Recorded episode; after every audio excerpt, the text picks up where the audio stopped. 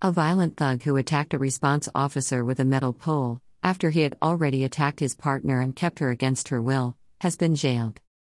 Darren Parker, 43, of Haylett Gardens, KT1, was sentenced to four years and four months imprisonment at Kingston Crown Court on 7 April, having earlier pleaded guilty to three counts of actual bodily harm, ABH, against a woman, and one count of assault on an emergency worker.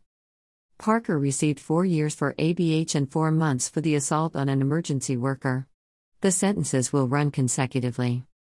The court heard that on October 31, 2020 at 14, 40 hours, police were called to reports of a domestic disturbance at an address in Haylett Gardens, Kingston.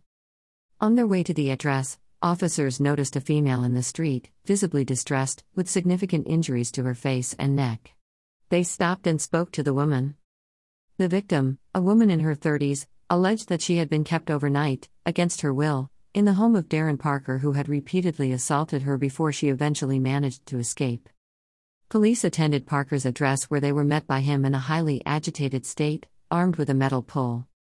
With the situation becoming more hostile, and Parker refusing to relinquish the metal pole, officers made the decision to discharge a police taser. However, this had no physical effect on Parker, who continued to brandish the metal pole towards them. Parker then began striking himself over the head with the pole.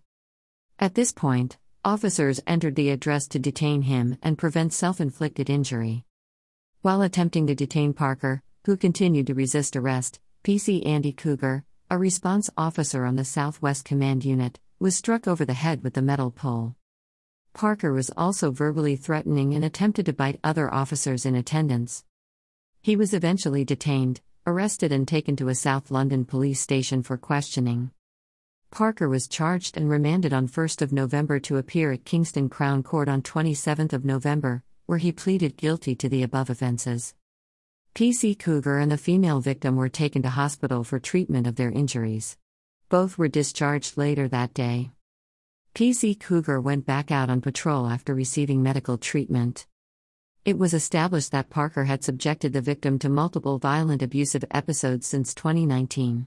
The female victim continues to be supported by specially trained officers. A restraining order has been imposed by the court to protect the victim. PC James Driver, investigating officer, said Darren Parker showed extreme levels of violence over a sustained period of time, leaving the victim with physical injuries and lasting mental trauma. He had no other option but to plead guilty for all matters as the evidence against him was insurmountable. Thanks to the victim and members of the public who came forward and provided evidence in the investigation. I hope that the sentence handed down brings the victim a measure of closure and that she is able to recover from the ordeal she suffered at the hands of Parker. PC Andy Cougar, the officer who was assaulted when trying to arrest Parker, said.